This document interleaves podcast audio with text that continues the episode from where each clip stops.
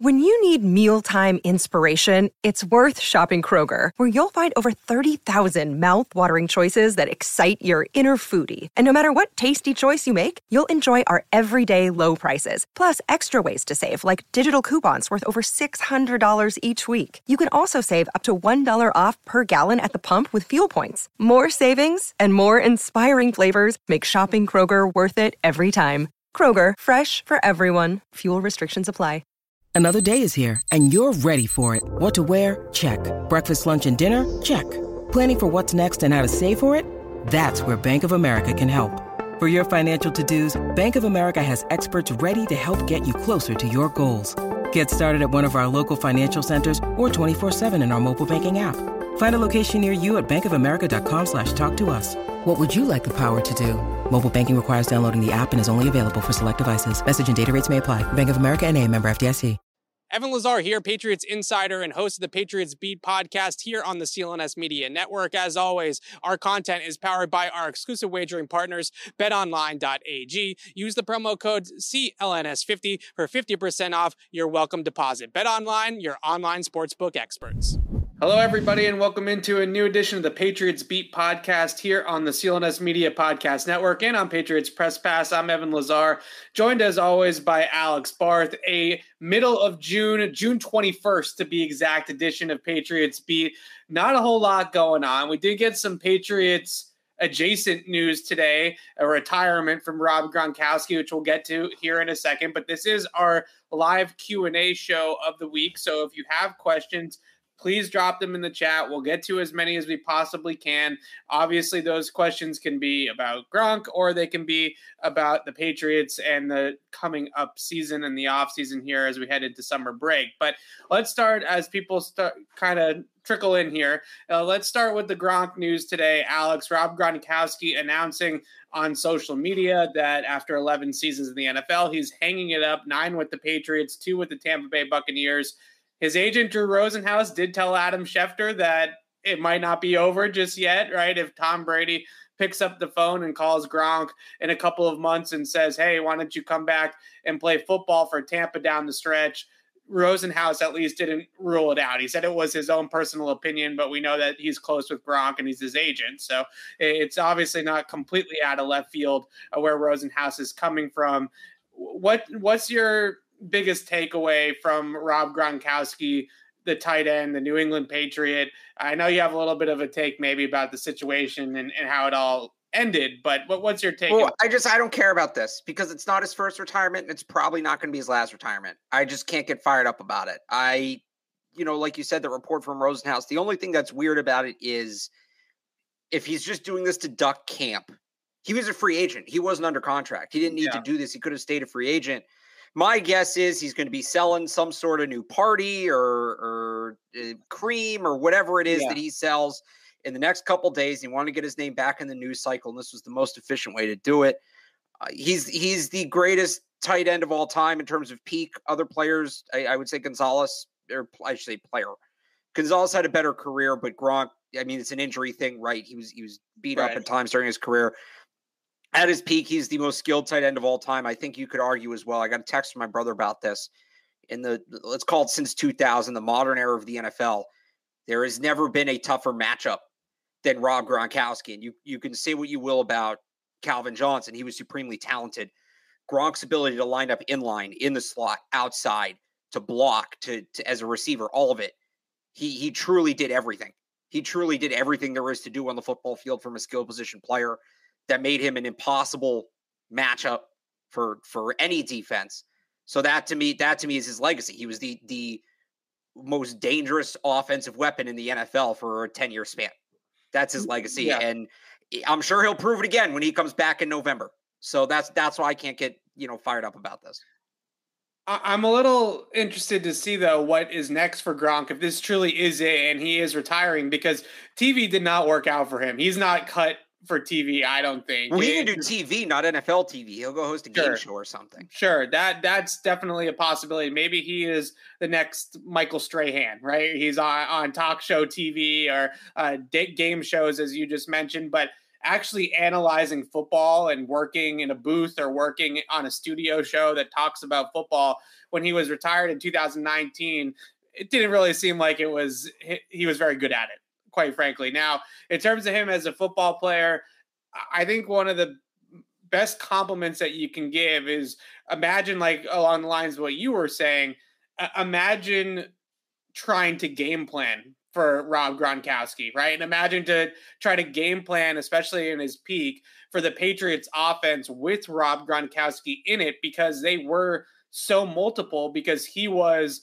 a X receiver, he was a slot receiver, and he was an inline wide tight end all in one body. And his ability to basically cross the lines of formations and do whatever the Patriots needed him to do in a given week. I, I think down the stretch in 2018 in the Super Bowl on the last one for the Patriots, you see the catch against the Rams at the end, right? And that was sort of the signature moment of that run. He obviously had a couple big catches against the Chiefs in overtime and in the fourth quarter uh, to help the Patriots offense. But really, what set him apart in that run was his blocking he was a tremendous blocker throughout that playoff run, especially against the Chargers in that divisional round game, just absolutely dominating at the point of attack. So he was as complex a player to plan for because the laundry list of things that he did was just so long uh, that it was difficult to go out there and say, well, we're going to stop this or we're going to stop that because the Patriots always had an answer when Rob Gronkowski was on the field, it seemed. Now, what was your your signature moment? What was your favorite play, favorite uh, drive, favorite catch of Rob Gronkowski's throughout his career? Because there's some really good ones, and I've right. seen since you announced this a couple hours ago, a couple of different catches, a couple of different plays, a couple of different games out there. Well, I mean, let's not act like he again. Let's not act like he's done. But uh, to this point in his career, I mean, this the signature is the catch in the Super Bowl against the Rams. That's you know, yeah. his, his career should have ended there, and that would have been a great yeah. moment. Uh, my favorite is him just just dunking on the Steelers in that what was that 17? Yeah. Right. Um, yeah. you know, just laughing. He's literally laughing at guys as he's yeah. making his way down the field. Everybody knew the ball was going to him and it didn't matter. So that that would probably be my favorite. Yeah, that was right up there for me as well. I, I, think that I tweeted out that was the most dominant drive of one player that I've ever seen. It was yeah unstoppable. Uh, they tried covering him, and man, was Sean Davis was was the Waldo, right? He was the guy that got picked on by Gronk and Brady on that drive. Then they tried to kind of bracket him in zone coverage. It, it, none of it mattered. He he just destroyed all of it on that drive. And uh, I think the other one that really stands out to a lot of people, they actually lost the game, but the 2015 AFC Championship game, the 40 yarder on fourth right. and six, I think it was, and uh, the whole season on the line. I think in terms of the moment, right, the stakes at play there, that was uh, certainly one of his biggest moments and biggest catches. We talked about this when Brady retired. Uh, I, like you keep saying, I 100% agree with you that Gronk could come back at any time, and I don't think it would shock anybody. But in terms of his handling of his legacy with the Patriots and with New England, it's going to be a topic, right? It's going to be a topic about the Patriots Hall of Fame and does he come back? And he's not going to sign a one day contract and retire a Patriot or anything no. like that. But uh, what do you see in his post playing career? Because Brady's been a little bit more vocal about the fact that when he actually officially retires, that he was going to be a part of the Patriots community and come back to Foxborough and things like that. I'm not sure if 87 is going to be back at Gillette Stadium too often. Well, first off, Brady says that if he becomes the owner of Miami Dolphins, that goes right out the window. So who knows how true that all is. Um, I, I Gronk, I could really only see him coming back for Brady stuff, right? If they retire Brady's number, Gronk's yeah. going to be there. But you know, I think the bad blood goes both ways. He obviously wasn't happy when they tried to trade him before the 2018 season, and they, he kind of screwed them over with his first retirement announcement, waiting until mid March. There were moves they could have made, knowing he wasn't going to be on the roster. There's money they would have had where they could have built a better team. And then who knows? And then maybe Brady stays. Yeah. Maybe they go out and they get Jared Cook and they get another receiver and all of that. Right. Maybe maybe it convinces Brady to stay here.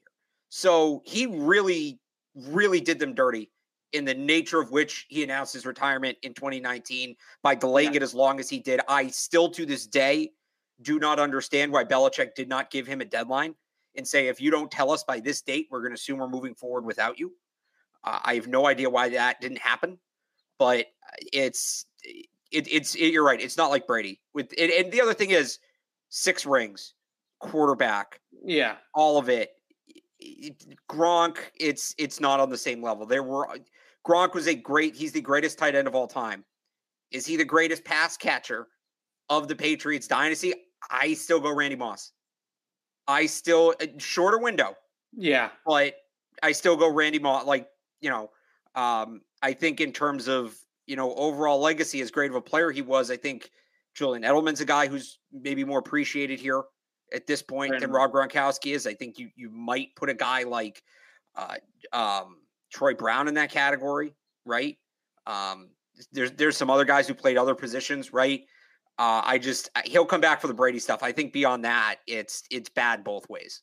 Yeah, I can totally see both sides of it with Gronk. With Brady in his fallout with the Patriots, I, I can't quite see the Patriots angle to that one. like letting that guy walk, I still don't really fully understand what the premise was there or what the idea was there. But with Gronk, let's face it, 2018, when they tried to trade him in the offseason and he came out and said they tried to trade me, it was very clear that the end was near, at least the first time. And then the year off really did him a lot of good in 2019, and he came back a different player in 2020 with the Bucs But when he was in 2017, then into 2018, he was not the same guy for most of 2018. He had a good playoff right. run and he had some good moments in the postseason, but he really wasn't the same guy throughout that 2018 season. So moving on from Rob Gronkowski a year too early instead of a year too late is classic Belichick, and it's not necessarily something that I knock the team for. And I agree with you that his retirement lingering into the offseason, past free agency, past the draft – did put the Patriots into a bind in 2019. But I also see his perspective too, because you have nine seasons with the team. He was one of those guys that laid his body out on the line every single week and was really took a lot of injuries, banged up player for the Patriots, and was obviously an all time great Patriot, an all time great player in general. I can see why he was frustrated that they tried to trade him. So I, I can see both sides to the coin here. I, I do hope with Brady, it seemed like that a little bit uh, from the things that he said and things like that. I hope with Gronk that's the same thing that at least for the fans that they can put their differences aside, probably mostly with Belichick, right? And uh, and be uh, in the moment with the fans when those times come, when the Patriots Hall of Fame comes from Gronk for Gronkowski, when all the retirement stuff comes from Brady. Uh, I, I, hope that all all that comes uh, w- w- with good, uh, just fairness on both sides of it. Now, last thing here before we get to these questions, and if you do have questions again, please drop them in the chat. We're going to start the Q and A portion here in 30 seconds. Uh, Gronk, first ballot Hall of Famer, Alex. Yeah, no? yeah, he's the greatest tight end of all time. He's going to have some detractors. I know you say that like it's so instant, but oh, so so should he be or will he be? be... I, I I didn't understand the question. Should he be or will he be? Will he be? No. We know he, we know he no. should be here. no, because he's a Patriot. Yeah and he was kind of a dink and he didn't he didn't you know necessarily respect the game or any of that. It's part of what made him so fun, right? No, yeah. they're all all the old heads are going to get their underwear in a bunch about him laughing at Sean Davis, and it's not respectful and it's not a good example for the children or anything like that. And they're going to give him the one year slap on the wrist, the same they gave to Terrell Owens. I look yeah. at him like honestly, it's like Terrell Owens, not, right? Yeah, it's not terrible. And they're going to put in, they're going to put in because Gronk's he's not done yet, so he's going to get another year or two.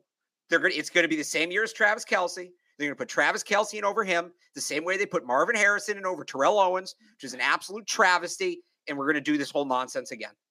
Longevity is going to hurt him, I think. Even though he ended no, up playing no, no. Seasons. Most in, in even without the longevity, if you go from 2010 to 2021 in 11 year window, he had the most receiving yards, significant by a lot, over 9,000 receiving yards as a tight end, over over 90 touchdowns as a tight end. Yeah. No other tight end in that window eclipsed those numbers. Guys who played, guys who played 16 games a year. Right. This is an 11 year window. Yeah. It's not longevity at 11 years. At 11 years, that's an NFL career. The, right? the, last, the, last, two years in Tampa do help him in terms of the longevity argument. I, I would do. say, j- just to wrap it up here, Megatron, I, I want to say is a similar case study, right? I have to go and look at Calvin Johnson's career numbers and years and things like that. So- but if you're going to make the argument of he didn't have a long enough peak or he was eh, durability and longevity, well, Calvin Johnson also retired a little bit early in his career too, and he was first ballot. So, and rightfully so, right? Like Megatron totally deserved to be first ballot Hall of Famer. I think that Yes. those two guys are, are really comparable in terms of their dominance, right? And their physical dominance and uh, in their peak dominance as well. Megatron had that season. He almost broke the receiving yards record. And then Gronk had 2011, where he basically Right. rewrote the record book for a greatest greatest season by a tight end history. But but Yeah. here's the difference. Here's the difference in the eyes of the voters. Calvin Johnson played for the scrappy little Detroit Lions, and he had Yeah. nobody throwing him the ball. Even though Matthew Stafford, in his own Yeah. right, might, is probably a Hall of Famer. But no, he had nobody throwing him the ball. The, the, the scrappy Detroit Lions. He gave his heart because that's all he was playing for, and blah blah blah. So it is nothing against Calvin Johnson. I'm a huge Calvin Johnson fan. He deserved to be first ballot too.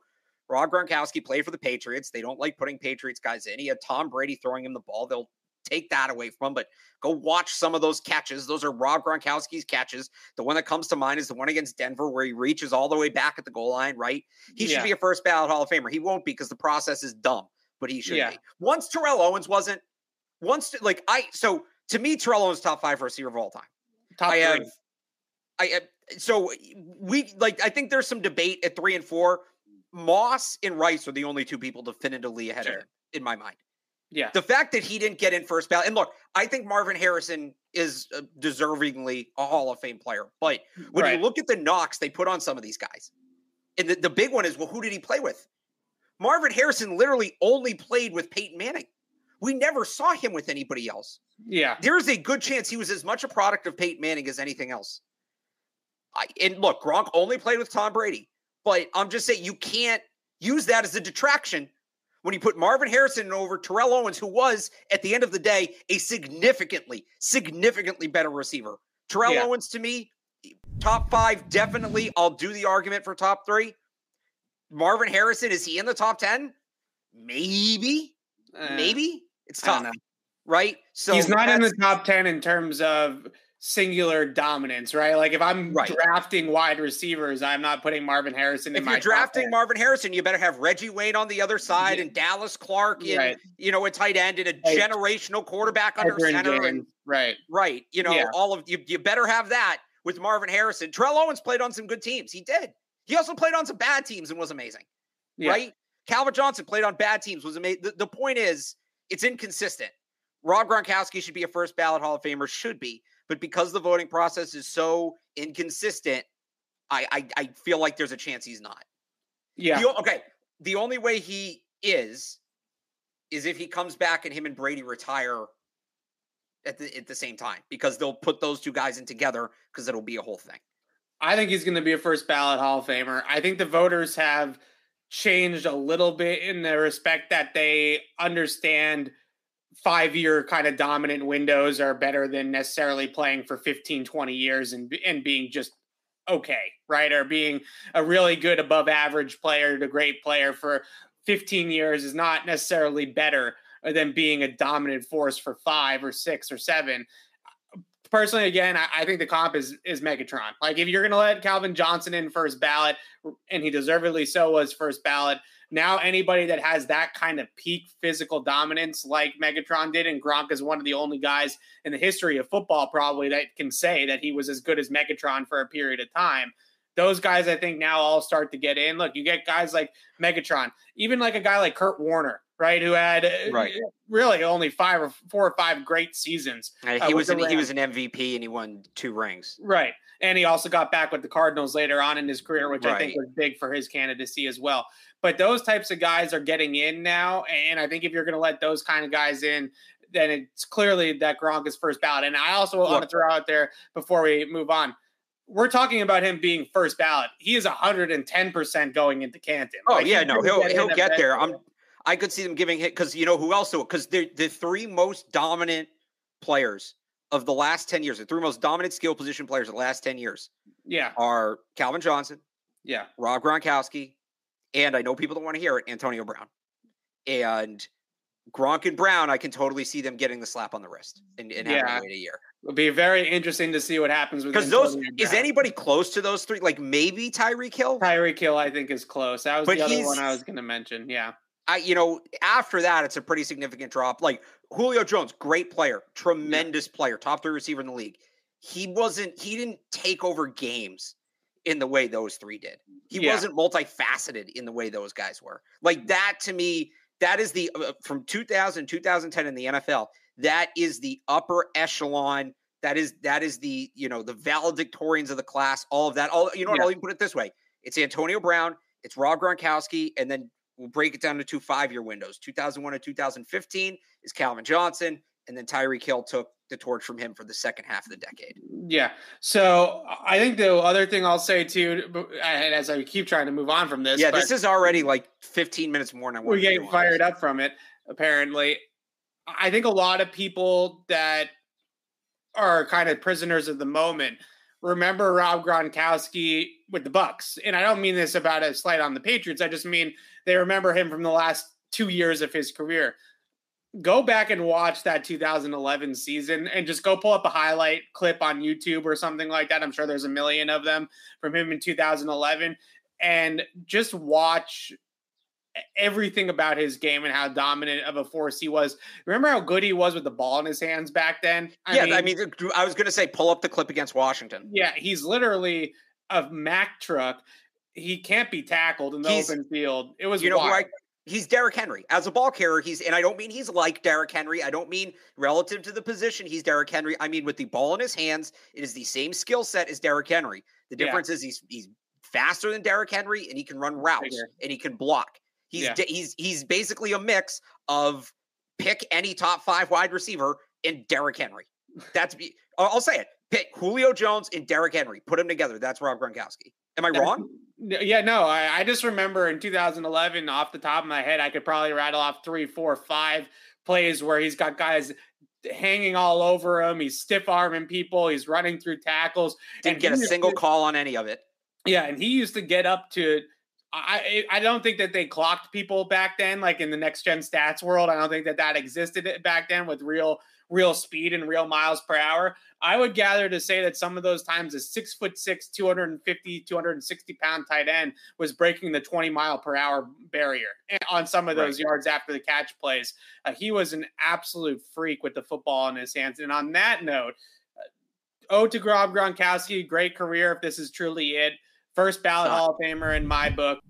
I want to take a second to shout out our partners at Bet Online. Our partners at Bet Online continue to be the number one source for all your betting needs and sports info. Find all the latest odds, news, and sports developments, including this year's Stanley Cup finals, Major League Baseball scores, all the latest fighting news, and even next season's early NFL futures. You want to place a bet on Mac Jones winning MVP?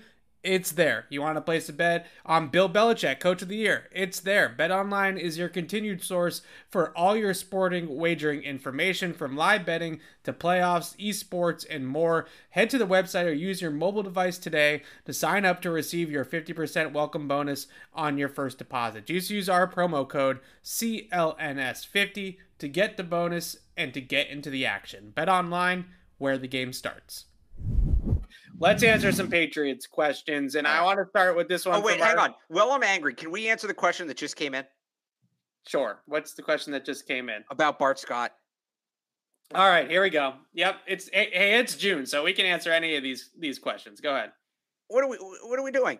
What are we like? Peyton is Peyton Manning even in the discussion is he's not in the same discussion as Tom Brady anymore. That Bart Scott is still bitter about this. Go watch yeah. the play on Thursday Night Football where where where he can't read the wheel route and Shane Vereen takes it to the house, whatever it is, 75, 80 yards. This is ridiculous that we're going to do this. And this is what it's going to be for, oh, you know, this guy over Brady, that guy over Brady. Get out of here with this nonsense. I thought we were done with with Brady Manning. I thought that was over. Manning has since been displaced by guys like Patrick Mahomes. I think you could argue Aaron Rodgers, yeah. short of postseason success. Come on, don't don't be jealous. It's ugly, Bart. It's ugly. I, I think the craziest thing about this with Bart Scott is I remember a few years ago, Bill Belichick was talking about that Colts offense and they were basically a one formation, one personnel grouping offense, right? They were three right. wide receiver and it was Manning at the line, you know, Omaha, Omaha, doing all the different things. They were um, Shanahan before Shanahan. Yeah, they were all the checks, all the all the all those things at the line of scrimmage, but they were not an overly complex offense to stop, right? They were not an overly complex system, but they were so good at it, and Manning was so good that they it didn't matter. They they were just so damn good at it that they were able to move the ball anyways. But what I think is so confusing about this statement from Bart Scott is the Patriots were the complete opposite of that, right? The Patriots were multiple personnel groupings, multiple formations, run, pass, uh, discrepancy, and, and being able to divide between those depending on the game plan. Tight end centric, then wide receiver centric, then running back centric. Like they were a I can't even think of the right word. To, they were an amoeba, right? Like they were just everything right. all at once. And I just find it so hard to believe outside of Brady versus Manning and their greatness against each other that somebody would honestly say, from a player standpoint, that it was more difficult to play Peyton than Brady because Peyton was you knew exactly what he was going to do to you. Right. It was just a matter of were you good enough or not to stop it. Brady, you got to the game on Sunday and he would throw something at you that you weren't expecting, or Belichick would, and McDaniels would, or you know Weis would, or whatever. Right. It's just such a different uh, approach that I, I find it so hard to believe that any defensive player would say it was easier to play Tom Brady just because of that aspect of it. The other element of it that I'd add, you could make Peyton Manning tap out.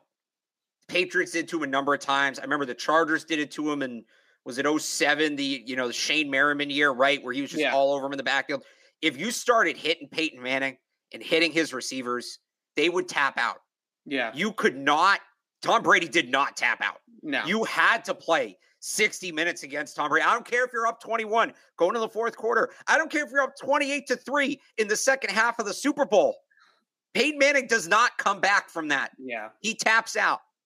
You have to play a full 60 minutes against Tom Brady every single time. That wasn't the case. But you you could you could if you start knocking Peyton Manning around, he's gonna say thanks, I've had enough. And he's gonna start yeah. chucking up ducks and throwing picks.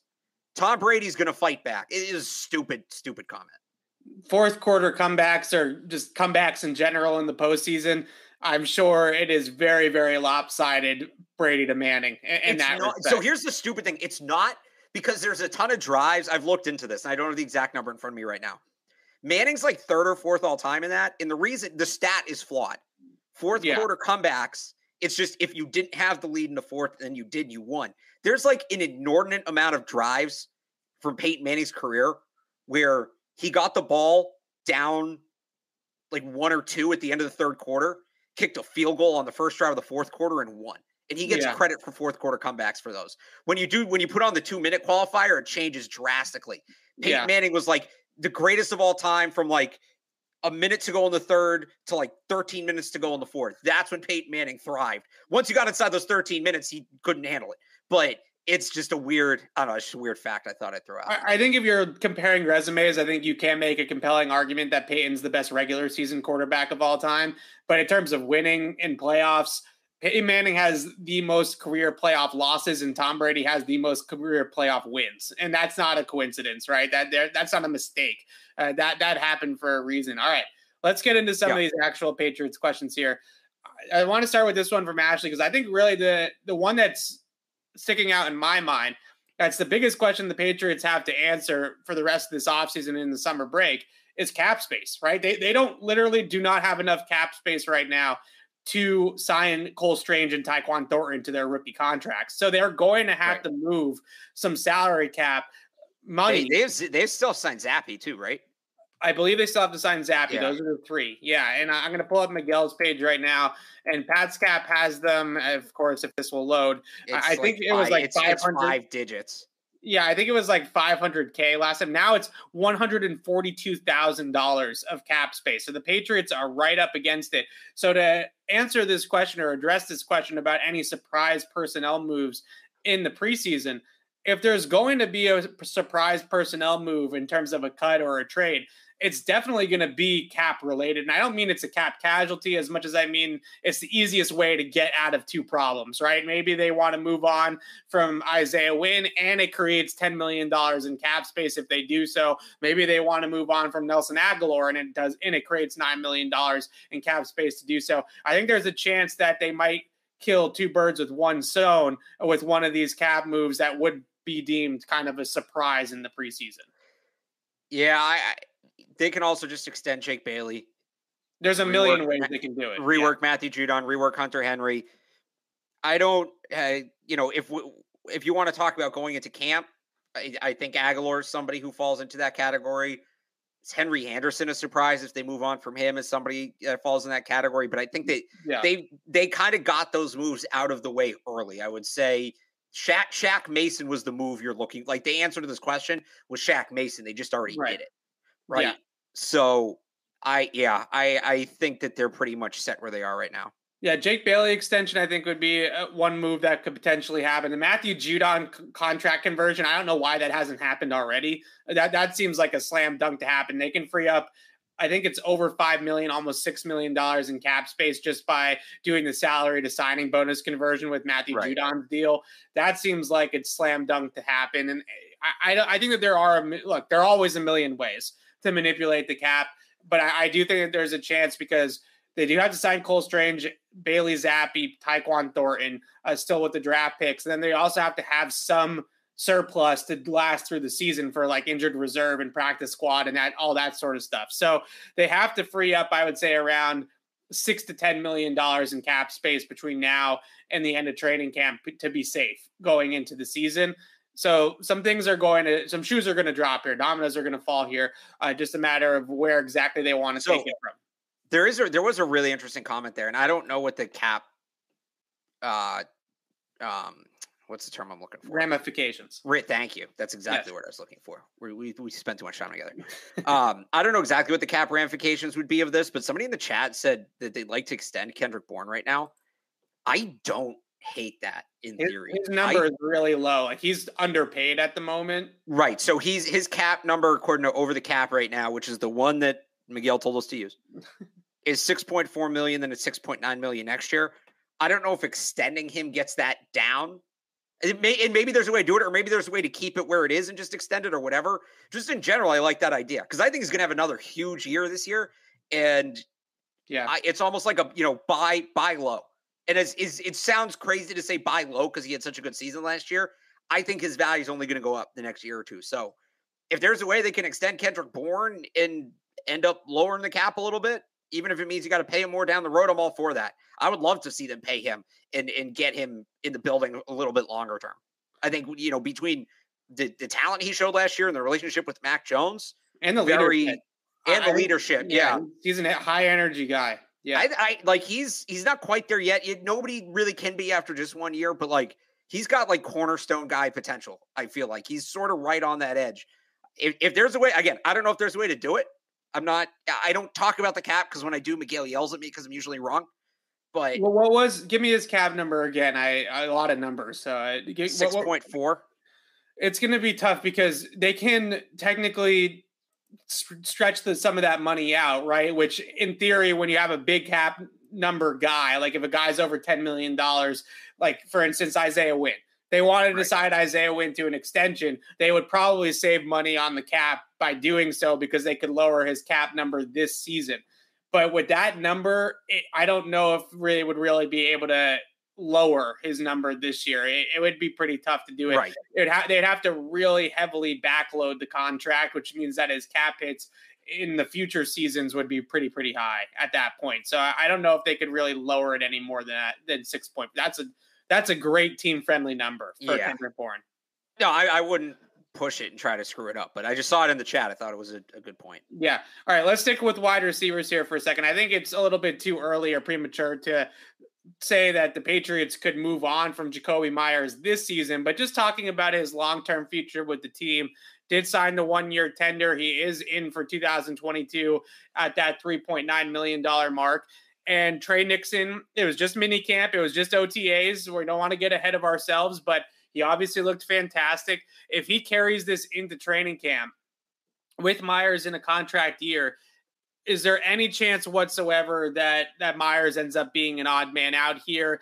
It is an interesting question, I would just say, because oh, oh Tre Nixon aside, if Tyquan Thornton ends up coming on and he ends up looking good, then you have Thornton, you have Parker, you have Bourne, and you most likely have Agholor and Tre Nixon in the mix as well we've already talked about that somebody's going to be the odd man out, right? I mean, clearly, N'Keal right. Harry is already the odd man out, but somebody else could potentially be, at least for playing time. Like somebody from last year, somebody who played last year is going to be an odd man out. Right. And, and, it might just end up being playing time, right? It, it, could just be that Agholor's usage is way down because Thornton takes over his right. role or Parker takes over his role.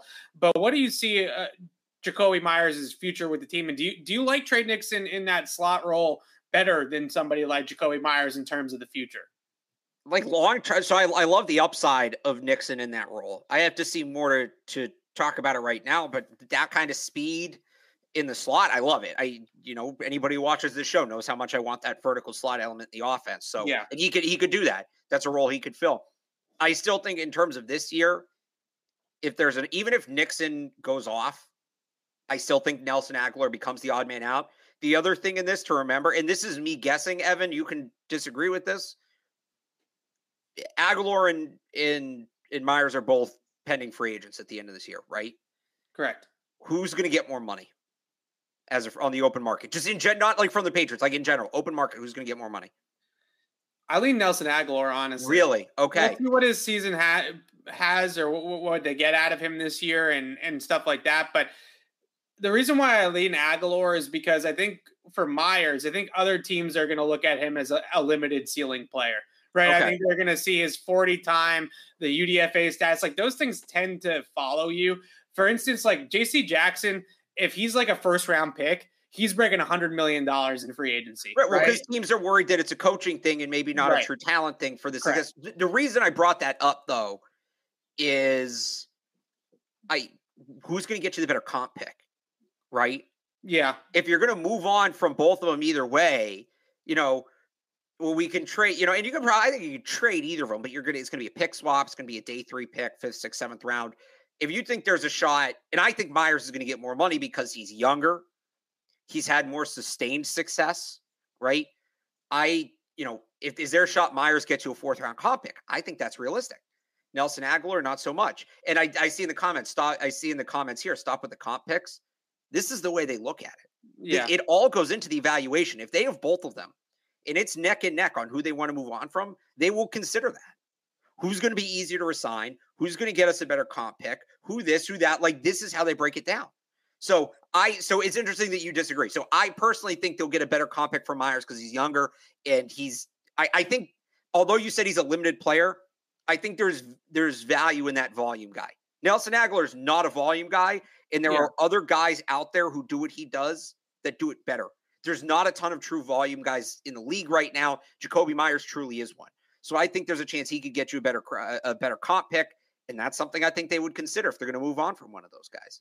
So I think sitting here today, I hear your argument more about Meyers because I think Meyers will end up outproducing Agholor, right, in the right. box score. So ultimately, if Meyers goes off for 80 catches, 90 yards, and three or four touchdowns, he's not a big touchdown. Uh, I said 90, I meant 900.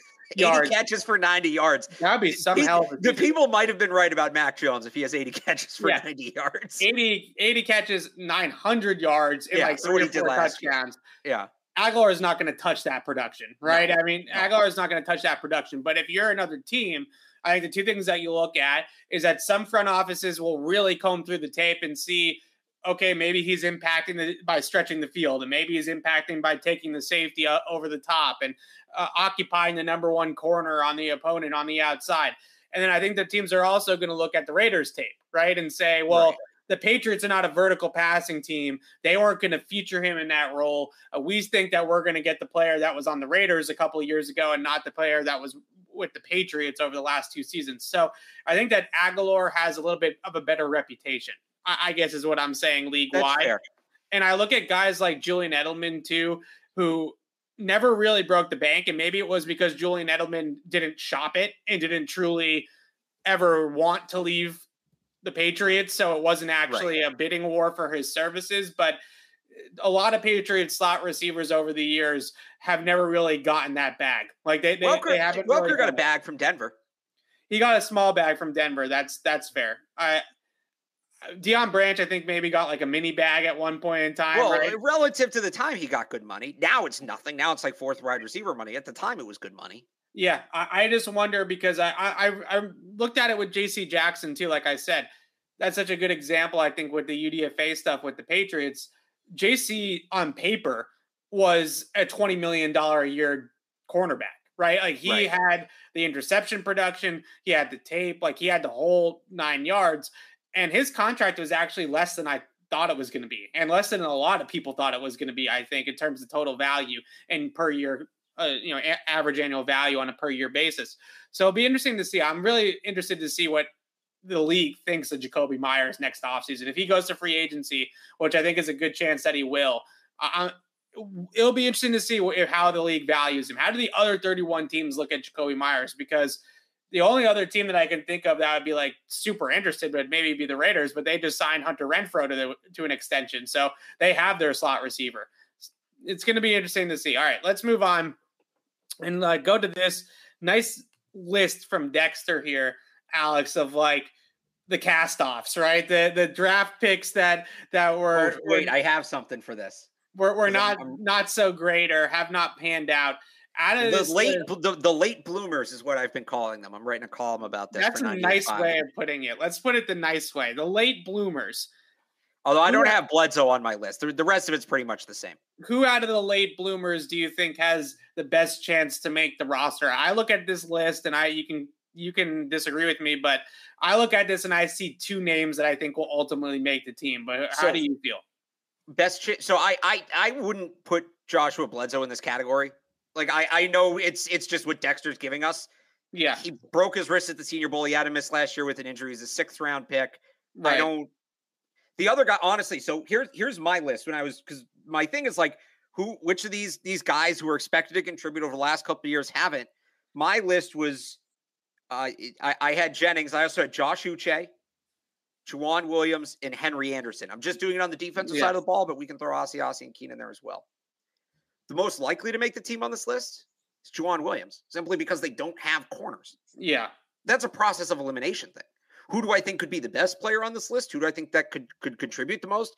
Joshua Bledsoe on special teams, if we're going to take him off, Anfernee Jennings. I think there's still yeah. a role for Anfernee Jennings on this football team.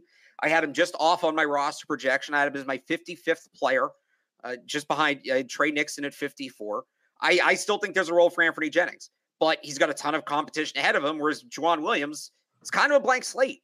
He just if he's just decent in camp, if he is a decent camp, yeah, we'll we'll change our minds. We'll put him on, and maybe they will too, because there's just nobody else there. Yeah. So the two names that I was going to pick out were Devin Asiasi and Anfernee Jennings, because I think okay. with Devin Asiasi, they're not going to carry a true fullback on the roster because they don't have a true fullback even on the 90 man roster right now. So if you're not going to carry a fullback, I initially put two tight ends on my 53 man roster projection after minicamp because the feeling was you're probably going to be able to stash a couple tight ends on the practice squad, right? I don't know if anybody's knocking down the door to sign Dalton Keene uh, once the right. Patriots release him. But at the same time, I think Asiasi eventually finds his way on the team because carrying two tight ends with no fullback is being really thin in, in that in the tight end fullback room, right? I mean, I think you have to have right some sort of depth there. So I think Devin Asiasi most likely ends up finding his way on the team. Maybe James White starts the year on PUP. Maybe Marcus Jones starts the year on PUP and opens up some roster spots, eh, some uh, at-large roster spots, as you like to say, Alex, to yeah. make a room for Devin Asiasi. Yeah, I still need to do that calculation this year. Maybe we do it live on the show. Yeah, we should. The o- the other thing is with Anfernee Jennings, I still think the Patriots are going to play some three-four looks. And if they're going to have a role uh, for two outside linebackers in the three-four front, they only have three guys other than Anfernee Jennings on the team that I feel good about, and that's Matthew Judon, uh, Josh Uche, and uh, of course I'm I'm blanking on the last one, but I'll, I'll remember it in a second. Anfernee Jennings is kind of uh, uh, Ronnie Perkins. Anfernee Jennings is kind of the fourth guy, right? And right you need the depth there as well. If you're going to run a lot of odd front and you're going to be a 3 4 team like they have been in the past, then you still need some depth at that outside linebacker position. And I think Anfernee Jennings right now is pretty much all they got at, at that spot to be that depth. Unless uh, Demarcus Mitchell, the UDFA that they signed this season, ends up being a player, it's that's pretty much it. That's like the end of list at that point. And guys like Bentley and McGrone, uh, McMillan. those guys are true off-ball linebackers. Th- th- those are not three-four edge setters. So ultimately, I think Anfernee Jennings, kind of like what you were saying with Joejuan Williams, like those two guys might just make the team out of necessity, just because they don't have bodies at that position at that spot, and they don't necessarily need Anfernee Jennings to start. But I think that they're going to potentially need the depth there. So those are my two. Uh, I, I, agree with you, Joshua Bledsoe, though. I, I don't think that he's part of this, but uh, yeah. In terms of the rest of them, I think it's a little bit too late, right? I think for Joejuan at this point, he's he almost Joejuan to me is almost in the same boat as N'Keal Harry. Like it, it, he just doesn't have it, right? He's gotten so all sorts the, of opportunity. The difference to me is again, there's all that depth in front of N'Keal, and that's what's keeping him off the roster right now. If they didn't draft Tyquan Thornton and didn't trade for DeVante Parker, we're talking yeah. about N'Keal probably still at least being in the picture. Maybe not yeah. a roster lock, but still being in the picture. So sure. I, I, think, and this goes to the. So I'll, I'll explain the at-large roster concept because it goes to that. Your 53 man roster isn't your 53 best players necessarily. It can be, but you have to keep certain numbers at certain positions, right? Yeah. You have to keep you have to keep at least two quarterbacks. You just have to. Well, what if your second best quarterback is the 56th best player on your roster or the 60th best player on your 90 man roster, however you want to do it, right? Well, then there's somebody in the top 53 who's getting left off. Or, right. you know, what if you have a receiver who's the 50th best player on your roster, but he's the seventh best receiver? You're probably not going to keep seven receivers. So that to me is why I think Joejuan Williams still has a chance. Is he one of their 53 best players? No. But is he the best? Is is he in? It could he be in? They need to keep. Let's call it at least four corners.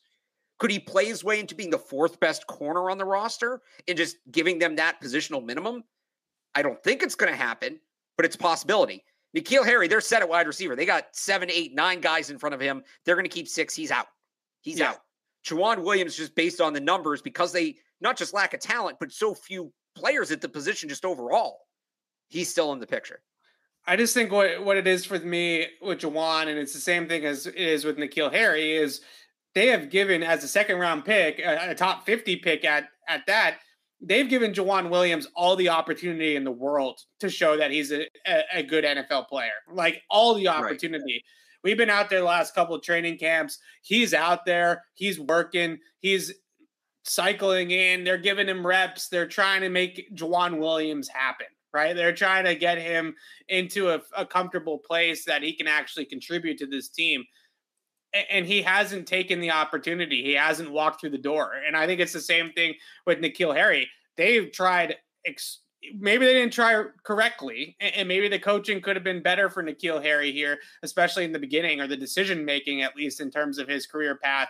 But they tried to make N'Keal Harry happen. It wasn't like they completely neglected N'Keal Harry and kept him on the bench for two years and we're just like, you're just not good, or three years, whatever it's been, and you're just not good. They, how many times did they try to make N'Keal a thing? Like, it, right. it, it, it seems like the same thing with Joejuan Williams, and he just hasn't ever proven, even on the practice field during the summer and training camp, that he is worthy of more opportunity in games during the regular season. And last year, you always point this out when I was hyping up N'Keal Harry early on in training camp, who was he doing it against? Joejuan Williams, right? So right. even N'Keal looked good at times against Joejuan Williams in training camp last year. So I don't know. I have a tough time at this point with Joejuan, with the two young corners, the rookies uh, that they drafted, with Shaun Wade. Like I, I just I don't even know Shaun Wade can play, but I just know that he, that Joejuan Williams can't. Right. So maybe right. Shaun Wade uh, can develop it and can ultimately play. All right. Uh, from this list of younger guys, uh, to I love this question uh, from Court. Trey Flowers or Dont'a Hightower? If you could have one guy back, Alex, uh, for the Patriots this season, who would you rather have back, Hightower or Trey Flowers? Dont'a Hightower. He's been here. I, I know health is a concern with both, but I would say less so with Hightower. I, you know, I still think he has tremendous value as an edge setter, as a pass rusher. I, am going to go with Hightower. I know people are, are are kind of out on him, and I would take Flowers back too. But Flowers has struggled. Really, did like Hightower played last year. He stayed on the field. He might not have been great, but he gave you pretty. I don't remember if he played 17 games, but he played most of the season. Um, and I, I, I still think that he, you know there's that ability that burst off the edge. I think he's a natural leader inside the locker room. Again, he's been here. He need he you know he knows the guys in the room. All of that. Yeah. I would take Hightower. I still think they should sign Flowers, but I would take Hightower. Yeah, they could probably sign both of these guys ultimately. So you might not be. Well, they'd have to. Or. They'd have to figure out the cap situation. But. They would. It, it, doesn't necessarily have to be either or, but just because, uh, for the sake of debate here, I also go Hightower on this because even though I don't necessarily want Hightower to play, I think he was what like 60, 70% of snaps last year. Even though I don't want him to play that much, the mentorship that he could provide for guys like Cameron McGrone in particular is the one that comes to mind as could really right. use a Hightower in the room. I think that would be extremely valuable. And it kind of goes back to the beginning uh, of Hightower's career, like he had Mayo, right? And at one point, I, I, Junior Seau I was only here for a year, but I think there were some young linebackers on the team then that also spoke highly of his leadership and his mentorship ability. But really, the one that stands out with Hightowers is is Mayo, and having Mayo in the room, I think, really helped Hightower grow up really fast. And obviously now he's his coach, and and you can tell that the coach was always in Jerod Mayo. I'm not necessarily sure that Dont'a Hightower would ever want to coach in his future just because he's got uh, he's really family oriented, and I don't know. It just doesn't seem like he's the type of cat that wants to be a coach and put in those kind of hours. But if he's coming back next year in a reduced role where he's playing first down, goal line, maybe you know twenty five percent of the snaps, kind of like how they used to use Elandon Roberts eh, back in the day when he was here, then I'm all for that and allow him to kind of walk, uh, you know, take Cameron McGrone under his wing, walk him through things, and really be an extension of the coaching staff in that regard. I, I think that leadership and that mentorship would be really good uh, for some of these young linebackers. McGrone, Uche, even. I think if they're going to try to start grooming him in that Hightower role of that on off the line type of hybrid position, who better to tell him how to do it than Dont'a Hightower, right? And obviously right. they can bring Hightower back and have him around and have him come into practice once a week or something like that. But it's totally different when he's your teammate and he's out there on the practice field with you. I'd love to see Hightower back in that mentorship type of role, but not in a big capacity. You know, I, I think that that's uh, maybe beyond him at this point. Yeah. Let, us answer this question. I, I, I like it. Let's talk a little bit strategy. Uh, week one against Miami, right? I know it's three months away. I don't care. I, I let's talk the X's and O's. How you matching up, Alex? How are you matching up against Tyreek Hill and Jaylen Waddle in week one down in Miami? It's going to be a thousand degrees. It's going to be really I, I it would be interesting to see what the Patriots do here because Jonathan Jones is clearly a great answer for for the Hill Waddle type of receiver, right? He's got right. the speed, he's got the open field tackling ability, but now Miami's got two of them, so you got to worry about guarding two of these guys. How do you match up against Miami in Week One? I think playing zone is an absolute disaster waiting to happen. But I think it. I mean, you hope Marcus Jones is healthy. Yeah. And you put Jonathan Jones on one of these guys, probably on Tyreek Hill. You put Marcus Jones on Jaylen Waddle. You hope Devin McCourty is a great game. Maybe that's a game where you put Kyle Dugger deep and you just let him run the ball and take whatever underneath and you tackle. Something they struggled to do last year against Miami. You tackle when guys catch the ball. That yeah. would that's what I would do. Yeah, maybe you go one boundary corner in that game and in two slot corners. Yeah, so uh, a few years ago, that game in I think it was 2018 that the Patriots played the Chiefs here in New England, and it was like a shootout. Remember, but it was Brady versus Mahomes. It was 50 to 49 or something like that. Brady uh, led a touchdown drive, or maybe it was a field goal, game-winning field goal drive. I think Gronk had a big catch on that drive as well against the Chiefs in the regular season game. They played zone in the second half against Kansas City, remember? And and they you can't play zone against guys like Tyreek Hill, at least conventional zone, spot drop zone, because there's no contact, right? So he just is running through zones, going across the field in the deep part of the field, you know, those deep over routes and things like that. And there's no resistance in within the first five yards in the contact window. If you just allow Tyreek Hill to run sprints across the field on you, then you're toast, right? There's no way that you're going right. to be able to contend with that. Could you match zone it and get creative and, and get complex with it and cut, cut him off as he's working across the field with leverage defenders and help? Yes, absolutely. But then you run into the problem of ultimately helping the two guys like Waddle becomes a problem, right? Because Waddle is going to be one on one all game long. So it is a little bit of pick your poison. I do think that they're probably going to play some two deep against Miami in week one and play those either cover two or quarters structures with maybe some match principles as well to try to keep both safeties over the top uh, to worry about them. But yeah, it's, I don't know. It, playing zone against those guys is difficult. Uh, I think that that's uh, what we saw against Kansas City. The most, the best the Patriots defense ever looked against Kansas City was uh, the 2018 title game where they played man like 75% of the time, right? That was right. that was the best they looked. And then finally, Andy Reid in the second half started running those pick plays and the rub routes and stuff like that. And he eventually got some openings in the fourth quarter. It got a little bit wonky, but they played the Chiefs offense tremendously well for basically three quarters. And man, now they had Stephon Gilmore and JC Jackson and, and some really good man corners. But I, I'm be interested to see how the Patriots do this. They can reroute in zone, yeah, absolutely. But once you allow those guys to release up the field and get up to top speed and start running through zones without any resistance, it, it just becomes a track meet, and, and, then it becomes really difficult to keep up with guys like Tyreek. Yeah, no, you you you can't you can't zone against that team, and they'll also pick you apart with the RPO too if you play zone.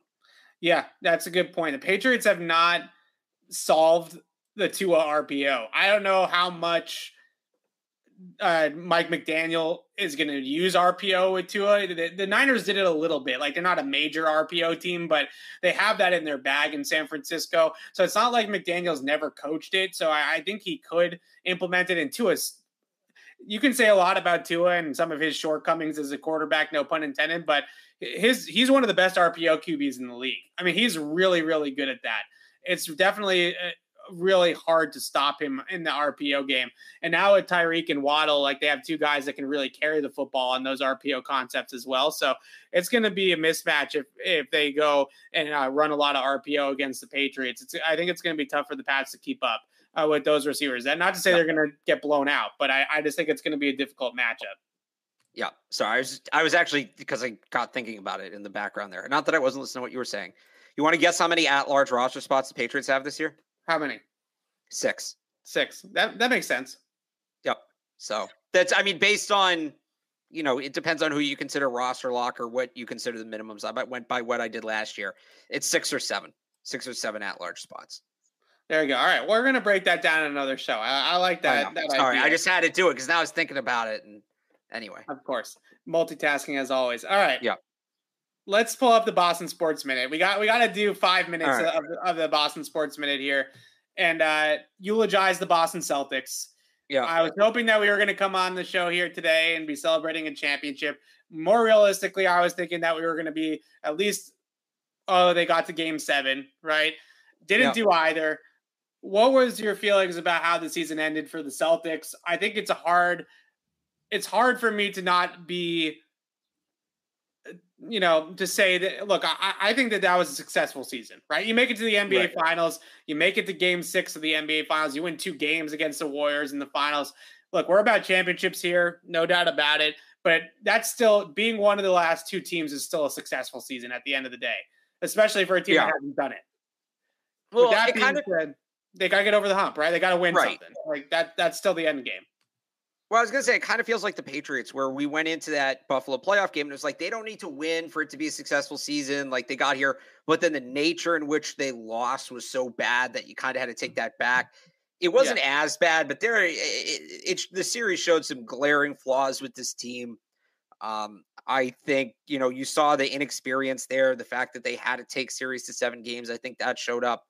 That all being said, I think the worst thing they could do, and I said this about the Patriots too the worst thing they can do is overreact to this. Yeah. You got to the NBA finals after starting 18 and 21. You won two games in the finals against a generational core. in in Curry, Thompson, and, and Draymond, who all eventually got going there by the end of the series. You know, the people Tatum's not a number Tatum's not a true number one. Jaylen Brown shouldn't be here. Blow it up. No, no, no. This is a good core. And Brad Stevens said pretty much as much this morning that they just got to kind of round out the edges. You know, yeah. I think they need. He, he, there were two areas he said they were looking to add. I would add a third personally, and and there could be overlap in some of these too.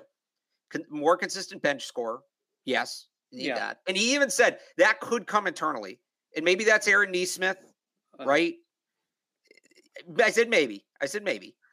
I think you know I kind of look at it like we look at you know kind of how we're looking at, at Josh Uche or Anfernee yeah. Jennings or some of these guys Josh right Uche now, right? good comp, yeah.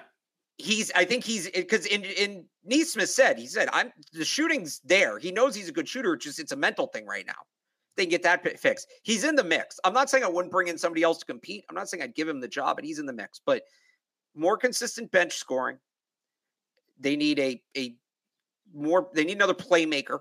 Yeah. A true point guard, a pass first point guard those were the ones Brad said. I would add they need another true big just so Robert Williams doesn't have to play as much during the regular season. Yeah. It doesn't even have to be somebody in the rotation in the playoffs. But I wrote this morning, I looked at some draft picks, potential draft picks for them tomorrow, yeah. uh, Thursday night, uh, 985thesportshub.com. You know, I saw a chance to do draft coverage. Evan, I did it. We should have done a live Celtics mock draft on the show today. Should have. Um, and I looked at a couple. Lost. I looked at a couple guys. Trevion Williams from Purdue is kind of a Robert Williams light. He's not as offensively capable. He's not as explosive, but it's the same, you know, same general idea. The yeah. other guy I really like is uh, Kofi Cockburn from Illinois, 7'1, 270. His scouting report, they describe him as bringing the mentality of an offensive guard to the bat, like a, uh, in the NFL to, to the basketball court. Just a guy who can eat some of those minutes in the middle, be a factor at the rim help you on the glass and that way Robert Williams maybe only has to play 25 minutes a night or can be on on you know a minutes restriction or or not have to play back to backs or whatever in the regular season. Those are three things. I think if they add those things, you get natural growth from Tatum, from Brown, even from Marcus Smart, from Robert Williams. I think you're in pretty good shape. The other thing they could do, they can swing big. They can move Al Horford's contract. They have some trade exceptions. Bradley Beal's a guy I think they could obviously go out and get. We've talked about him. Collin Sexton from Cleveland I would talk love about Collin Sexton. I don't know if Cleveland's giving him up though. Well, he's a restricted free agent. Okay. And he apparently isn't very happy there. So I they couldn't sign him as a restricted free agent. They don't have the money to do that, but they could sign and trade with him. Um, he's a scorer. He's not a distributor. He doesn't play defense. Yeah. But if you just want scoring on the second unit, Collin Sexton's 20 point, uh, 20, 20 point yeah, a, a game player. guy. He's coming off an injury, so you're buying low a little bit. The other guy, like Evan, you'll like this. You're a Duke fan.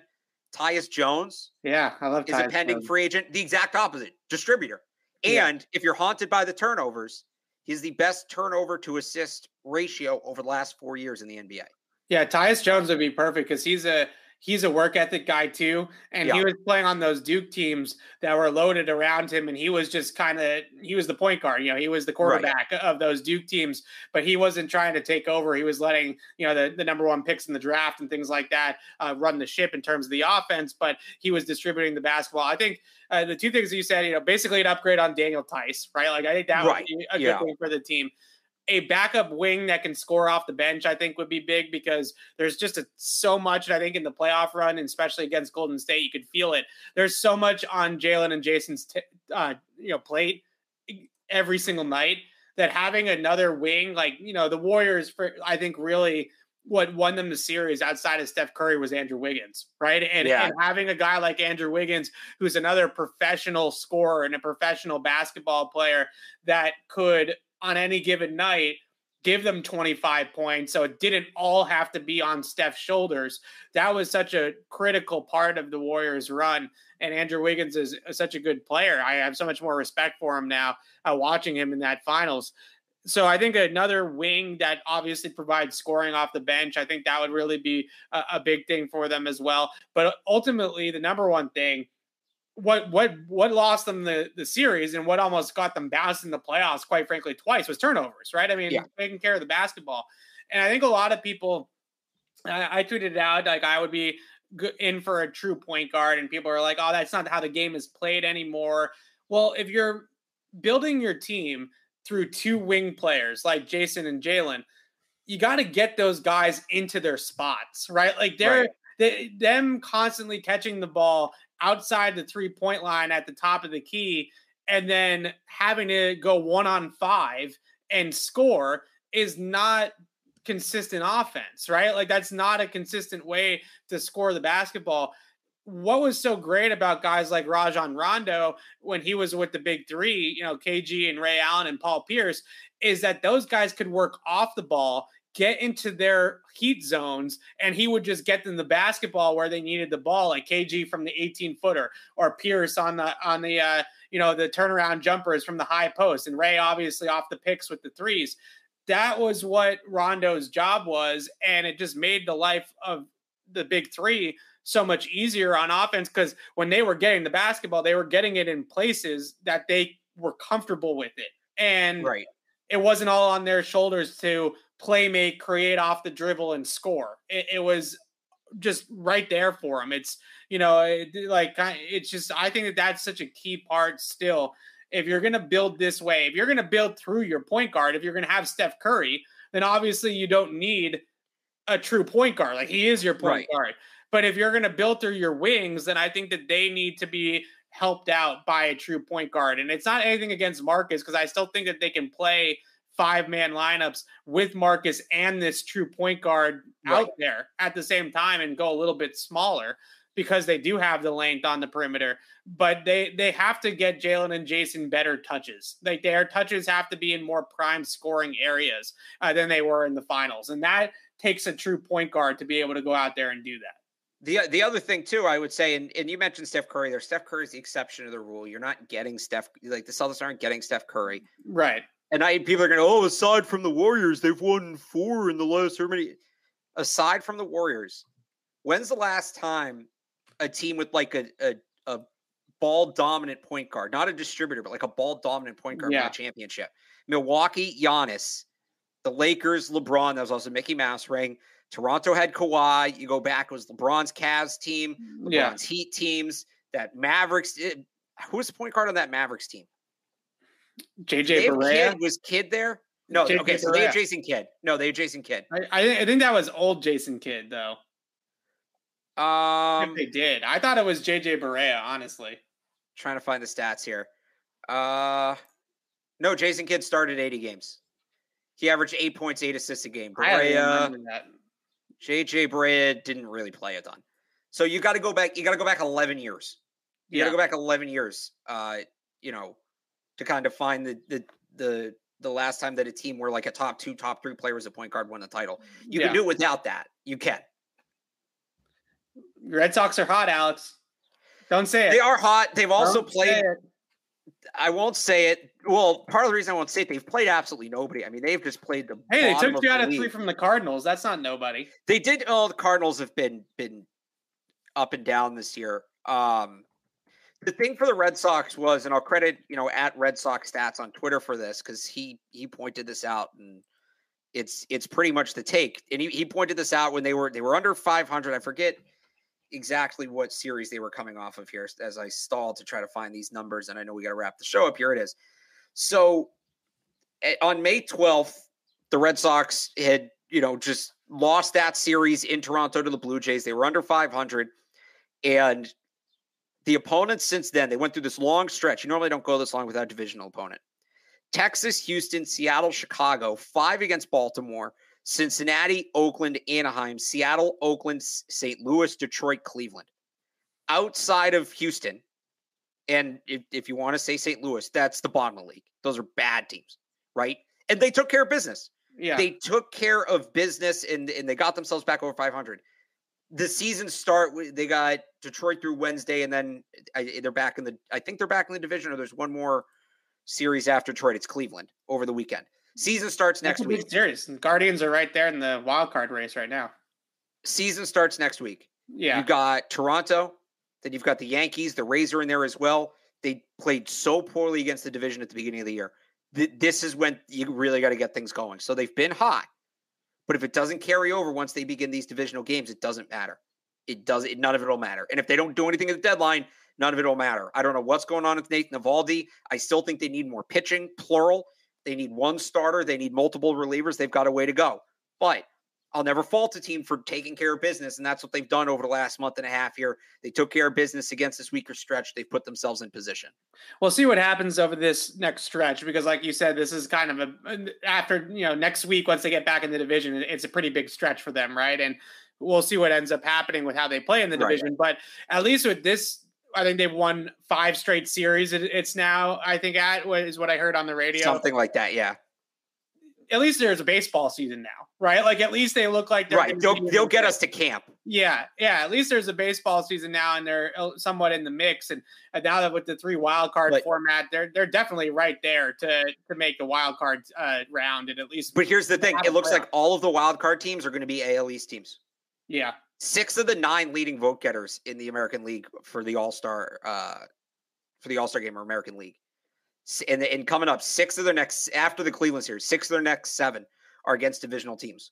They got to win five of those series, and right. they, have got to they they've got to beat the Yankees over. They've got to gain ground on the Yankees because they're not going to gain ground on the Yankees against anybody else. I don't think they're out of the division. They're 13 back in June. I don't think they're out of the division because they have 16 left against the Yankees. That's huge. But that those seven, it's it's six against the division, then one against the Cubs they've got to keep it rolling through that. If if they stutter, yeah. if they go 500 through that stretch, it's over. Well, at least this. But I think game, actually, I know we got to wrap it up. I think that takes us. When does camp start? The 26th? July 27th. They report on the 26th, and the first day of camp's the 27th. That stretch goes up to July 24th. There you so go. they will they will take us right up to camp. There you go. I love that. That's what I, that's what I'm excited about about this stretch with the Sox there's a baseball season now, and, yeah. and now we can actually watch. A oh, team you're excited for baseball! Oh my god! Well, what else am I going to do? Date and time. There, there's no, there's no other sports on. Jess, hear you say that? Yeah, yeah. Jess likes baseball, so that that that's a, that's another part of it as well. And uh, we were at Fenway. I don't I don't want to even say what what what game we were at because it was not the good one against the Cardinals. The jinx continues. The, jinx continues. Uh, we also uh, maybe I, you're going to make me sell my tickets. We also have tickets to Red Sox Yankees in August. So, all right. So that's one they're losing. Thanks. All right. So Alex and I will be back on Thursday for Throwback Thursday. We're doing Richard Seymour on Thursday. Yeah. Yeah. Where's Let's see Richard Seymour. I mean, we could. I, I, are we going to be able to find clips? It's going to be tough. We could barely yeah, find. We'll, we'll, we'll, see. I'll, I'll, look through some things and see if there's enough clips for us to do Seymour. If not, then we could pivot to Gronk. He is retired, right? I mean, no, uh, we, we could uh we could relive some of the Patriots Gronk days. Don't you can't worry, even no, really no like break down Gronk tape though. It's just looking at it and being like, wow, nobody's ever done that before. Yeah, wow, this guy is freaking huge. Okay. Like what are we gonna break down that Washington play? We're gonna go X's and O's on him yeah. shaking three guys off his back. Like that's anyway. true. All right, we'll look into it. We're probably re- leaning Richard Seymour for Throwback Thursday on, on Thursday, obviously. So we'll see you guys on Thursday afternoon, and then we'll be back next week on Tuesday for another Q and A. So if we didn't get to your question today, come back uh, a week from tonight, and we'll have another Q and A session for you guys, and we can break down uh, some more Patriots and uh, Red Sox and, and Celtics and whatever at the end of the show. But until next time, signing off for Alex Barth, I'm Evan Lazar. Thanks for watching, everybody, and we'll see you Thursday.